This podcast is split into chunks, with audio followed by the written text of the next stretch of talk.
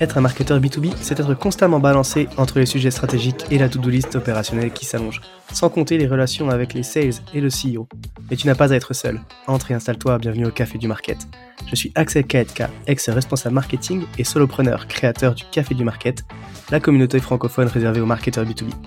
Avec ce podcast, j'ai créé le contenu que j'aurais aimé écouter pour progresser encore plus vite quand j'ai pris mes premières responsabilités. On y débriefe les méthodes de base comme les dernières tendances marketing en compagnie des meilleurs experts du sujet. Et si tu veux aller encore plus loin, tu peux aussi t'abonner à la newsletter ou rejoindre directement la communauté pour échanger avec des pairs et donner un coup d'accélérateur à ta carrière. Et maintenant, détends-toi, prends ta boisson préférée et si tu entends des discussions intéressantes, sers-toi, c'est offert par la maison. Pour ce podcast, j'ai l'honneur d'être soutenu par ma solution de marketing automation préférée, c'est Si je t'en parle, c'est parce que je l'ai utilisé à titre pro et que j'en ai été pleinement satisfait. On le sait quand on fait du marketing automation, ce qui est compliqué, c'est d'entretenir constamment des workflows de nurturing et de les mettre à jour avec de nouveaux contenus. Là où Pledzi est très fort, c'est qu'ils ont développé une campagne intelligente qui est capable de pousser automatiquement le bon contenu au bon moment à la bonne personne, en fonction de ses centres d'intérêt et du stade de maturité du lead. Qui ne gâche rien, c'est qu'ils ont une équipe au top avec un service CSM dédié qui est là pour t'aider à mener à bien ton projet. Mais assez parlé, passons à l'épisode.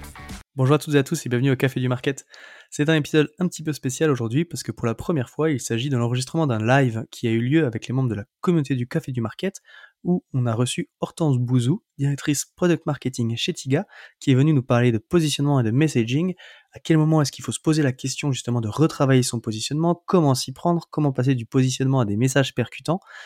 Et donc, je te fais profiter de cet événement-là avec la retranscription de ce live en épisode de podcast. J'espère que ça va te plaire et je te souhaite un bon épisode.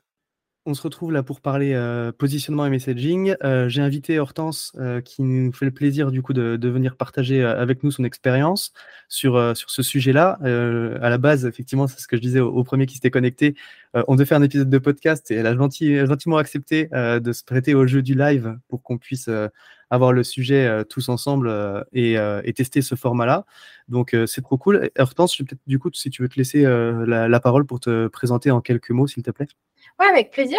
Euh, moi, c'est Hortense, je suis euh, directrice du product marketing chez Tiga. Tiga, on est un cabinet qui est spécialisé sur euh, tous les métiers du produit digital. Euh, moi, j'ai 10 ans d'expérience en marketing de produits, que ce soit sur des produits hardware, software ou des objets connectés, du B2B, du B2C. Euh, j'ai aussi évolué dans plein de contextes d'entreprises différents, euh, du grand groupe, de la start-up, de la PME. j'ai rejoint Tiga en juillet 2021. moi, j'avais assez envie de me concentrer sur l'expertise métier et de la mettre à profit pour aider certains de nos clients sur leurs problématiques. et ce qui me tient particulièrement à cœur, c'est tout ce qui est attrait à la collaboration entre équipe produit et équipe business, que ce soit du marketing du commercial, notamment sur des sujets type pricing, lancement de produits euh, ou positionnement, euh, selon euh, je viens parler aujourd'hui. top, très cool. Écoute, merci, merci beaucoup. Du coup, pour, bah, on va rentrer directement dans le vif du sujet. Je te propose, enfin voilà, on en avait parlé un petit peu tous les deux. C'est vrai que ces sujets de positionnement, ça devient de plus en plus important. Puis tu nous diras pourquoi, mais on le voit bien comparé à si on remonte 10 ans ou 15 ans en arrière, la concurrence aujourd'hui, elle est beaucoup plus forte, quel que soit le sujet, quel que soit le produit, quel que soit le secteur. Euh, parce que ça devient de plus en plus facile de lancer un produit et ce sera d'autant plus encore même dans le logiciel avec euh, l'IA qui arrive et qui offre aussi des possibilités par rapport à ça. Du coup, la question du positionnement, elle, devient aussi un peu capitale pour sortir du lot. Mais déjà, avant qu'on rentre vraiment dans les méthodes, euh, qu'est-ce qu'on appelle positionnement? Tu vois, c'est quoi ta vision à toi sur le sujet? Qu'est-ce que tu mets vraiment derrière ce mot? Mm. Alors, un positionnement, c'est vrai que c'est un mot qui est utilisé pour parler pas mal de choses. Et, moi, ce que j'aime, ce sur quoi j'aime bien me concentrer, c'est la réponse à la question c'est quoi la valeur différenciante que je propose à une cible qui est bien, bien identifiée.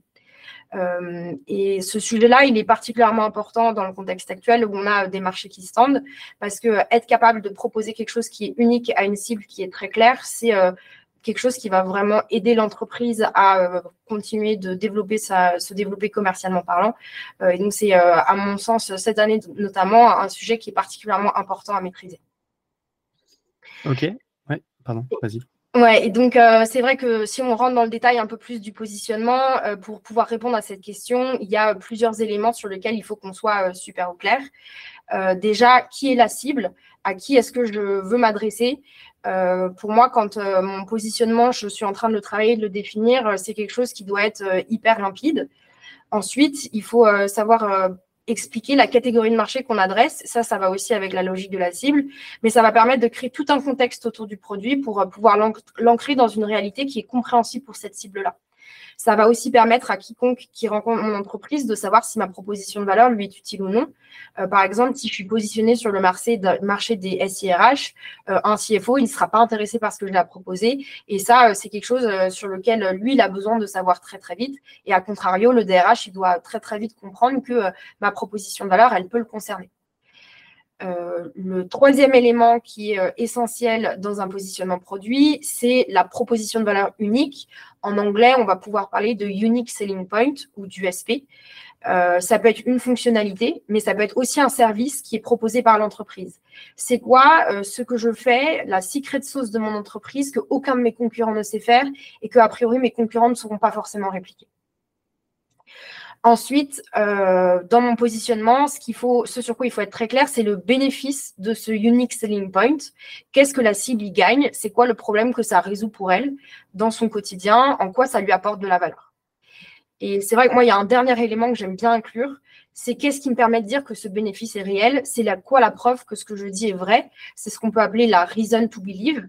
Euh, ça peut être une note de satisfaction client, une étude qui est réalisée par un institut externe et qui aide à mettre un tampon en disant mon bénéfice, je le raconte, mais il est vrai, il y a vraiment fondamentalement des choses qui euh, me permettent de vous le garantir. Euh, le positionnement, une fois qu'on a identifié ces éléments qui vont composer, on comprend bien qu'en fait, ça n'a pas grand-chose à voir avec une stratégie. Et c'est vrai que moi, j'entends souvent parler de stratégie de positionnement pour moi, un positionnement, c'est quelque chose qui est d'abord tactique. Ce n'est pas vraiment quelque chose qu'on choisit. Euh, c'est quelque chose qu'on fait et qu'on constate dans le contexte actuel. On comprend, compte tenu des éléments que je vous ai euh, listés sur, euh, qui composent le positionnement, qu'il y a beaucoup à voir aussi sur le contexte dans lequel évolue mon produit, les alternatives, les besoins du client. Tout ça, ce n'est pas forcément des choses sur lesquelles j'ai la main. Euh, donc, une stratégie de positionnement, comme elle est parfois exprimée, en fait, c'est plutôt une stratégie produit. La stratégie de positionnement, elle répond à euh, quelle place sur le marché j'aimerais avoir.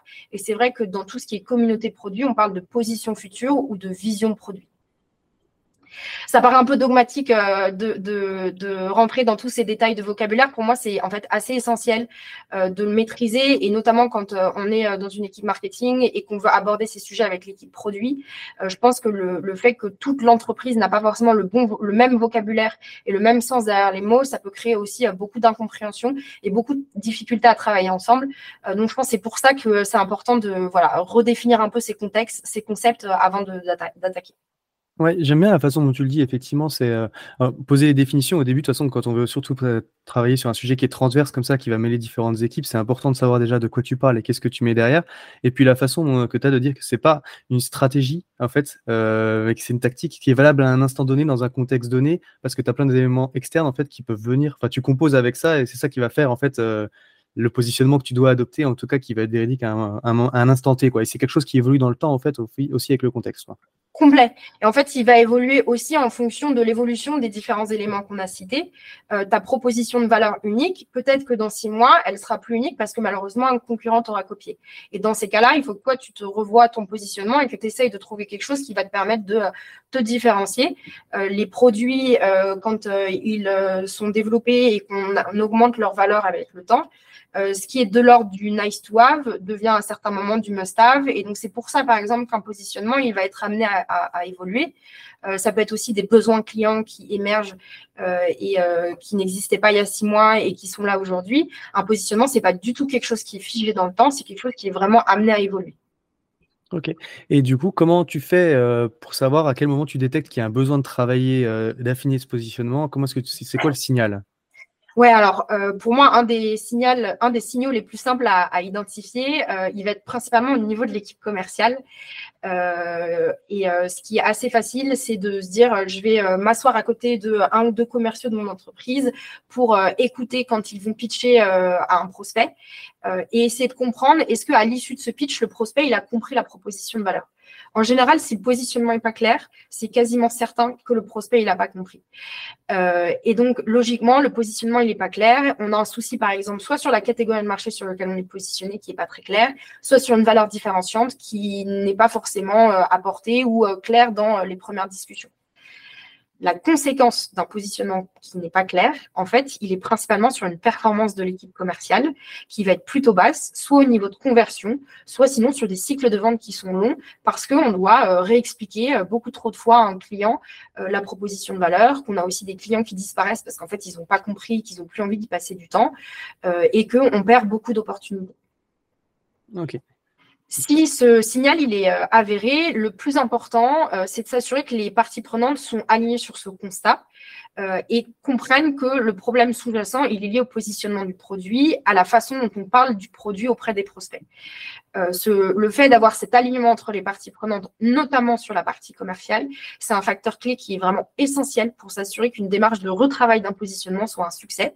Le positionnement, s'il est défini, ensuite, quand on veut le déployer, il faut que l'équipe commerciale soit embarquée, il faut que l'équipe commerciale soit prête à retravailler ses pitchs parce que pour eux, c'est un vrai travail de fond euh, et ça nécessite de l'investissement et donc ils ont besoin d'en voir la valeur. Et donc pour qu'ils en voient la valeur, il faut déjà qu'ils aient compris qu'il y a un problème. Ok. Ouais, donc effectivement, tu dis sur les constats, c'est une performance en baisse, des cycles de vente qui sont trop longs, et c'est effectivement ces prospects qui n'ont pas compris, en tout cas, de quoi tu parlais, quoi. et après, c'est, on revient toujours sur ce sujet d'alignement sales marketing, mais c'est effectivement, il faut être d'accord sur ces constats-là pour pouvoir les impliquer dans la démarche après et qu'ils acceptent, parce qu'effectivement, c'est pas quelque chose de, de, dogmatique que tu vas pouvoir leur imposer s'ils sont pas embarqués, quoi. Oui, et en fait, c'est vrai que je pense qu'il y a un un, réflexe qui est assez naturel euh, pour euh, les, personnes qui travaillent dans les équipes marketing. Et honnêtement, euh, j'ai été la première coupable de, ce réflexe-là, qui est on a un problème de positionnement. je vais faire pas mal de recherches à droite à gauche, essayer de comprendre un peu le marché, réfléchir pas mal et commencer à me poser, à essayer d'exprimer une vision. Et puis ça, j'irai le présenter aux autres. En fait, cette démarche-là, elle n'est pas très collaborative. Elle permet pas vraiment d'embarquer les autres. Et en général, ça crée pas mal de friction. Euh, et in fine, ce retravail, euh, si ça partait d'une bonne intention qui est euh, je veux gagner du temps, je veux commencer à réfléchir à des éléments pour qu'on aille plus vite, en fait, le déploiement, il sera complètement ralenti. Et donc, je pense que c'est important d'avoir cette patience de embarquer les parties prenantes en kick-off du lancement pour pouvoir ensuite accélérer quand il y aura de l'exécution. Ok, bah justement, tu parles de kick-off de lancement. Dans les grandes lignes, comment est-ce que tu procèdes si tu dois retravailler le positionnement d'un produit? Euh, bah pour moi, en fait, euh, ce travail de positionnement, c'est un état des lieux. Euh, et ça doit être, c'est essentiel si on veut s'assurer qu'il est effectivement adopté, de le faire de manière collaborative. Et donc un framework qu'en fait je trouve extrêmement pertinent et hyper simple à appliquer, c'est celui de April Dunford. C'est assez pragmatique. En fait, tu vas commencer par identifier avec ton équipe commerciale les alternatives à un produit. quand il y a un deal et que ton équipe, elle le perd, euh, pourquoi est-ce qu'elles l'ont perdu? Quelles étaient les solutions contre qui on était en concurrence? Euh, Qu'est-ce que le prospect, il a choisi? Ça peut être un concurrent direct, c'est-à-dire une solution qui a une proposition de valeur qui est euh, assez similaire. Euh, ça peut être aussi, euh, je n'ai rien choisi, j'ai gardé ma solution existante. parfois, c'est aussi, j'avais une solution de bricolage qui finalement me convient pas mal. je ne sais pas, ils, utilisaient un Excel et ils se posaient la question de passer sur un outil de gestion de projet. se dire que je n'ai pas choisi, je ne change pas, c'est déjà un choix et c'est le choix contre lequel on doit se battre et on doit aider l'équipe commerciale à se battre au quotidien. C'est clair, ça, tu vois, c'est important ce que tu dis, c'est qu'en fait, la concurrence et les alternatives, c'est pas que les solutions qui font pareil que toi. C'est un truc qu'on voit beaucoup, mais en fait, le concurrent, le principal concurrent de tous les logiciels, par exemple, c'est Excel, quoi. Euh, c'est le truc, c'est pas, on n'y pense pas, enfin, tout le monde n'y pense pas nativement, quoi. Ouais, et c'est vrai que euh, euh, je pense quand on a euh, un background marketing, potentiellement on a fait des études aussi, euh, un parcours académique qui était assez marketing. on a été beaucoup formaté sur l'analyse de marché, l'analyse des concurrents, concurrents directs, indirects. Ça, c'est des exercices sur lesquels, en général, les marketeurs sont super à l'aise. Et cet exercice, il est intéressant. Il est hyper intéressant plutôt dans des logiques de recherche de marché prospective, quand on veut se, se, se poser des questions sur aujourd'hui comment je fais et qu'est-ce que je, comment dans les prochains mois, il faut vraiment se confronter à la réalité et euh, plutôt se poser la question des alternatives qui est euh, assez euh, complètement en cohérence avec une logique de concurrent, mais il y a une réalité derrière qui peut être aussi un peu différente. Ok, très cool. Pardon, du coup, je t'ai interrompu dans ton process. Donc, état des lieux, alternative. Ouais, donc euh, déjà, on commence à se poser la question des alternatives. Ça veut dire que euh, quand tu as ces discussions, euh, il faut que tu sois dans une salle avec ton équipe commerciale ou, un représentant de l'équipe commerciale, parce que ça va être lui, en fait, le porte-parole des alternatives. C'est lui qui va être le porte-parole de dire, bah, en fait, c'est vrai que quand on prend un, pas de recul aujourd'hui, qu'on regarde notre pipe, c'est vrai qu'on a souvent cette problématique qui revient et ça, on n'arrive pas forcément à y, à y, répondre dans les discussions avec les clients. Et pour moi, ce qui est hyper important, euh, c'est aussi qu'il y ait quelqu'un de l'équipe produit qui soit présent au moment de cette discussion. Je pense que les équipes produits, elles sont beaucoup dans la prospection, dans la vision. Ils ont tendance aussi à regarder des concurrents, des concurrents qui sont en général plutôt des, euh, leaders de marché, mais pas forcément le concurrent direct. Et euh, les embarquer dans ce reality check, il est hyper important aussi pour qu'ils se rendent compte c'est quoi la situation aujourd'hui de l'entreprise en fait. Euh, une fois du coup tu t'es, euh, as bien dégrossi les alternatives, tu vas pouvoir te poser la question euh, qu'est-ce que mon produit a de plus que ces alternatives n'ont pas? Donc là, on commence à rentrer dans cette logique de unique selling point ou d'USP. Et comme je vous le disais tout à l'heure, ça peut être une fonctionnalité, ça peut être aussi des services. on peut avoir un USP qui est bah, en fait, nous, on a une communauté de clients qui s'entraident, ce qui vous garantit d'avoir des réponses hyper rapides sur, à vos questions, d'identifier des use cases ou autres. Euh, du coup, là, j'ai sauté, enfin, j'ai déjà pris de l'avance sur l'étape d'après, c'est que ces unique selling point, par exemple, cette communauté, euh, elle doit répondre à, la question, c'est quoi la valeur de cet attribut? Donc, euh, ben, on va pouvoir répondre à vos questions de manière hyper rapide. Vous allez pouvoir échanger avec des professionnels qui ont la même expertise que vous et avoir des conversations qui vous élèvent. ça peut être aussi des qualités de service client. Bien entendu, ça peut être des fonctionnalités qui sont différenciantes. En tout cas, il faut vraiment être hyper au clair sur ces quelques sujets qu'on est les seuls à avoir et c'est quoi les services qui, rendent, qu'est-ce que le client va y gagner. Et une fois qu'on a fait euh, ce troisième étape sur euh, les USP, euh, la dernière question qu'on se pose, c'est bah, qui va être intéressé par cette valeur finalement? C'est quoi les critères qui, qui, qui, correspondent à cette cible? En fait, on va définir les caractéristiques de notre ICP, notre Ideal Customer Profile. Euh, et donc, comme je le disais, pour, euh, dérouler euh, toutes ces questions, l'essentiel, c'est d'avoir dans la boucle des personnes commerciales, marketing et produits. ça permet de mettre tout le monde sur le même niveau d'information, d'avoir ces discussions ensemble et de faire un état des lieux réaliste du produit et de sa performance commerciale à date. Et moi, ce que j'apprécie le plus dans ce framework, c'est qu'en fait, il est hyper pragmatique et c'est assez rapide à dérouler. Et on va être en fait hyper, euh, hyper frugal en termes de ressources. On va éviter euh, d'aller faire des euh, études de marché hyper approfondies. On va être hyper large sur les concurrents qu'on va aller analyser, qu'on va les benchmarker. On va se concentrer en fait sur le marché proche, les alternatives contre qui on se bat réellement, et donc ça évite de passer du temps à faire des recherches qui sont intéressantes, mais qui font en fait pas apporter beaucoup de valeur sur les problématiques court terme. Ok, super intéressant. Et du coup, donc là, tu as, fait ton exercice, tu as défini ton positionnement, on va dire un petit peu en vase clos. Après, il va falloir le tester, il va falloir le confronter au marché. Du coup, ça se traduit en messaging. comment est-ce que tu fais pour passer de l'un à l'autre? Alors moi, c'est vrai que j'aime bien l'exercice de la page web, parce que euh, je, sais, je te vois sourire parce qu'on a préparé, effectivement. Donc je sais ce que tu en penses, mais euh, je, l'exprime quand même, tant pis. Euh, moi, j'aime bien l'exercice de la page web parce que je trouve que c'est quand même très complet, tu vois, sur le site, enfin, quand tu t'y mets en ligne ou pas, mais en tout cas, tu as quand même beaucoup d'éléments que tu dois présenter et ça te permet justement d'affiner tes messages, tes propositions de valeur, tes bénéfices dans différentes, de différentes façons. Alors du coup, pour toi, c'est quoi la bonne façon de le faire et de le tester? Alors, je souris parce que moi, cet exercice de la page web, je l'ai fait aussi. Et euh, honnêtement, je ne le ferai plus jamais. Euh, ça a été une journée absolument atroce euh, quand j'ai release ce nouveau site avec cette nouvelle homepage qui présentait notre nouvelle proposition de valeur. Et nous, la conséquence ce jour-là, c'est que ça a complètement cassé la lead gen. C'était un site qui était une machine à inbound assez extraordinaire et on a tout cassé en un jour. Et en fait, euh, en plus, on avait changé les messages, on avait changé deux, trois trucs en plus. Il se trouve que la personne qui nous aidait sur le design avait décidé de faire un rebranding et puis qu'on avait profité pour plugger un nouvel outil d'AP Et euh, ça a été euh, une journée horrible où on n'a pas réussi à comprendre pourquoi ça ne marchait pas. Est-ce que c'était un sujet de positionnement? Est-ce que c'était la façon dont le positionnement était traduit en message? Est-ce que c'est le nouveau graphisme qui, du coup, n'aide pas? Le nouveau template de page qui ne permet pas de la conversion? Est-ce qu'on a un problème sur le ciblage? Est-ce que c'est un problème d'outil? Donc, pour moi, en fait, quand on veut tester un, positionnement, l'idée, c'est de s'assurer qu'on fait un test avec un seul paramètre. Et le seul paramètre que je teste, c'est le positionnement. Pour pouvoir l'interpréter au mieux. Et donc, pour le faire, le plus simple, à mon sens, en fait, c'est d'aller le faire via un pitch commercial.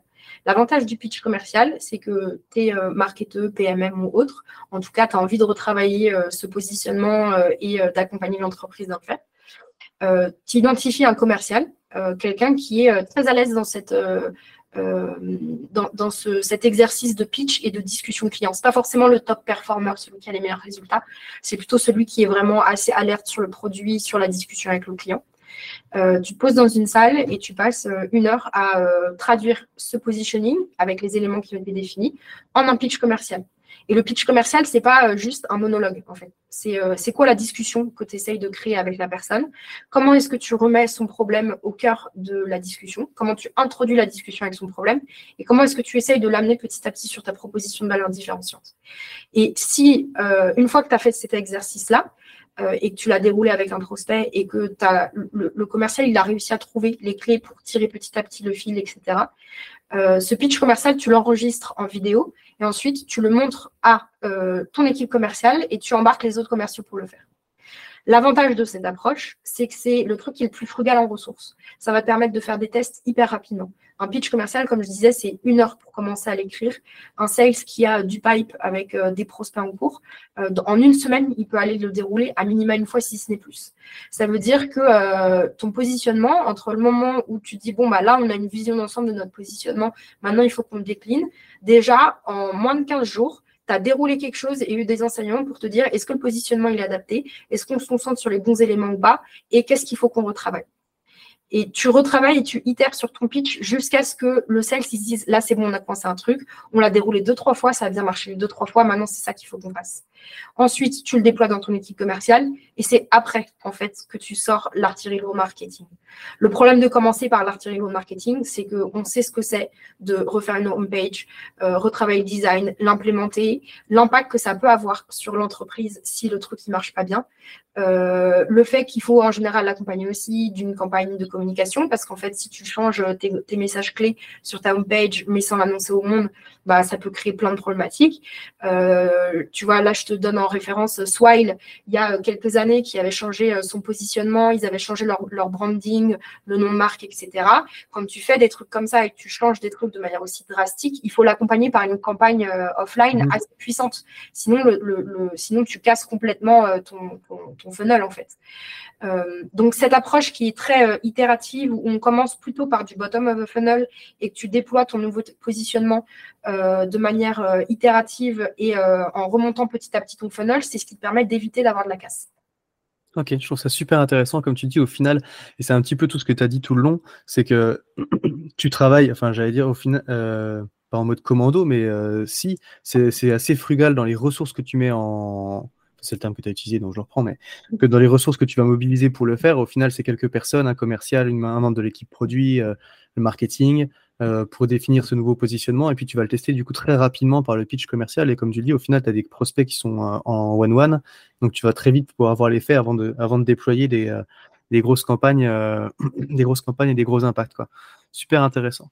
Et d'ailleurs, tu l'as dit, au tout début, mobiliser l'équipe produit euh, pour l'impliquer, pour voir. Mais en fait, après, on a beaucoup parlé de la relation sales-market. Comment est-ce que l'équipe produit, tu l'inclus là-dedans? Euh, C'est vrai qu'on parle beaucoup euh, et énormément de la relation sales-market par rapport à l'impact business. On parle assez peu de la relation market-produit. est-ce que c'est à quel point c'est important dans le process? Comment est-ce que tu vois ça, toi? Ouais, alors sur le, travail du positionnement, euh, comme on l'a défini tout à l'heure, euh, la tactique, euh, c'est quoi la valeur différenciante? Il faut qu'il soit, je dirais qu'il faut qu'il soit informé et consulté, si on doit penser Raci. pour moi, la collaboration marketing-produit, elle a beaucoup de sens à partir du moment où tu commences à rentrer dans la prospection, et notamment sur ce sujet de vision produit. un je pense qu'une équipe marketing, elle, euh, elle travaille à la fois sur du court terme et euh, comment est-ce qu'on aide à euh, assurer des bons niveaux de performance sur le funnel, mais elle aide aussi à, informer la vision plus long terme de l'entreprise. Et les équipes produits aujourd'hui, elles sont vachement en demande d'avoir une meilleure compréhension du marché, une meilleure compréhension du client, qu'on les aide sur la compréhension des impacts business qui sont attendus. et là, il y a énormément de valeur dans la collaboration marketing-produit à aller chercher. Et là où ils ont besoin d'aide, c'est euh, détourer ce à quoi le marché va ressembler dans cinq ans, identifier des propositions de valeur différenciantes qu'il faudrait créer, euh, aider aussi à comprendre bah, les concurrents, ils vont plutôt dans telle ou telle direction. en tant que PMM ou marketeur, enfin je dis PMM parce que c'est vrai que c'est mon abus de langage, un, exercice qui est hyper intéressant à faire, c'est d'aller regarder les concurrents, les prises de parole, que ce soit sur les communiqués de presse ou les prises de parole des fondateurs. Ils ont tendance à beaucoup parler de la vision de produit et de leur stratégie d'entreprise. Et tu peux très facilement récupérer quelques insights pour savoir qui va dans quelle direction. Et ça, par exemple, c'est des choses qui peuvent avoir beaucoup, beaucoup de valeur pour les équipes produits aussi, dans la perspective d'une construction d'une stratégie. Donc, c'est sûr que sur l'état des lieux à, date, quand tu regardes tout un process produit, euh, les équipes, elles vont avoir du mal à avoir de l'impact sur le très court terme. Il y a quand même pas mal de phases de dérisquage euh, par lesquelles passer. Les équipes produits, elles vont arriver à avoir de l'impact sur le business sur des horizons euh, Trois mois, c'est déjà ambitieux, c'est trois mois, six mois. Euh, mais du coup, c'est avec eux qu'il faut plutôt euh, travailler le moyen et le long terme. Ok. Et tant qu'on est sur l'implication d'ailleurs des autres équipes, euh, il y a Alexis qui pose la question. Effectivement, comment est-ce que tu inclus les fondateurs et l'équipe dirigeante dans ce processus de réflexion? Parce que du coup, ils sont censés porter aussi cette vision qui va forcément peut-être un peu impacter en tout cas le positionnement ou la vision que tu peux en avoir à un instant T, parce que comme tu, l'as dit au début, mais la vie, le positionnement, c'est quelque chose qui évolue dans le temps. Et puis c'est ta vision à 5 ans, tu peux pas commencer à te positionner directement comme ça, parce qu'aujourd'hui, c'est pas du tout la, le, c'est pas du tout le service que tu rends. Quoi. Ouais. Euh, bah, je reviendrai à certains éléments de, que je vous partage au début, c'est euh, leur partager le reality check de euh, aujourd'hui, les prospects ne comprennent pas notre proposition de valeur. et aujourd'hui, on ne peut pas vendre la vision ce qu'on vend à un client aujourd'hui, c'est la réalité de la proposition de valeur et pas ce qu'on a envie d'être dans trois ans. Euh, il y a euh, une documentation hyper intéressante qui est faite par euh, un article de blog par April Dunford qui donne pas mal d'éléments de, réponse sur notamment pour ces profils founder ou dirigeants, il y a une différence entre le pitch de vision, qui est ce que vous allez vendre à un investisseur, et le pitch commercial, qui est ce que vous vendez à un client. Euh, et donc, je pense que déjà, c'est euh, faire ce travail de redéfinition du vocabulaire, des idées, des concepts et des besoins et aider à faire la distinction entre voilà, le, court terme, l'état des lieux et là où on va. Euh, ensuite, je pense que ça va vraiment dépendre de l'appétence du, du fondateur. C'est quand même important, je pense qu'il y en a beaucoup qui sont assez attachés à, ces éléments de communication. Souvent, le positionnement, il est portés par euh, les équipes fondatrices euh, et donc euh, bah, les inclure dans les ateliers, qu'ils assistent, mais qu'ils assistent aux discussions.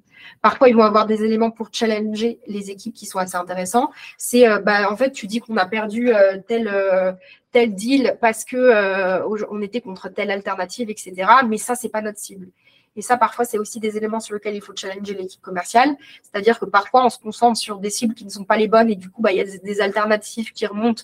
Euh, on ne devrait pas trop s'en préoccuper parce que c'est pas vraiment notre terrain de jeu. Et donc ça, eux, ils peuvent apporter de la valeur. Je pense que c'est intéressant aussi euh, qu'ils arrivent à être à l'écoute et à entendre les problématiques actuelles pour qu'ils puissent voir qu'il bah, y a vraiment un intérêt pour l'entreprise à faire ce travail-là. Très cool. Écoute, je pense que tu as pas mal insisté tout le long, euh, tout le long du truc euh, sur, euh, sur ce sujet-là, mais si tu devais résumer notre échange, c'est quoi le conseil que tu retiendrais de ce qu'on s'est dit, la chose importante pour toi quand on veut travailler justement ce sujet-là?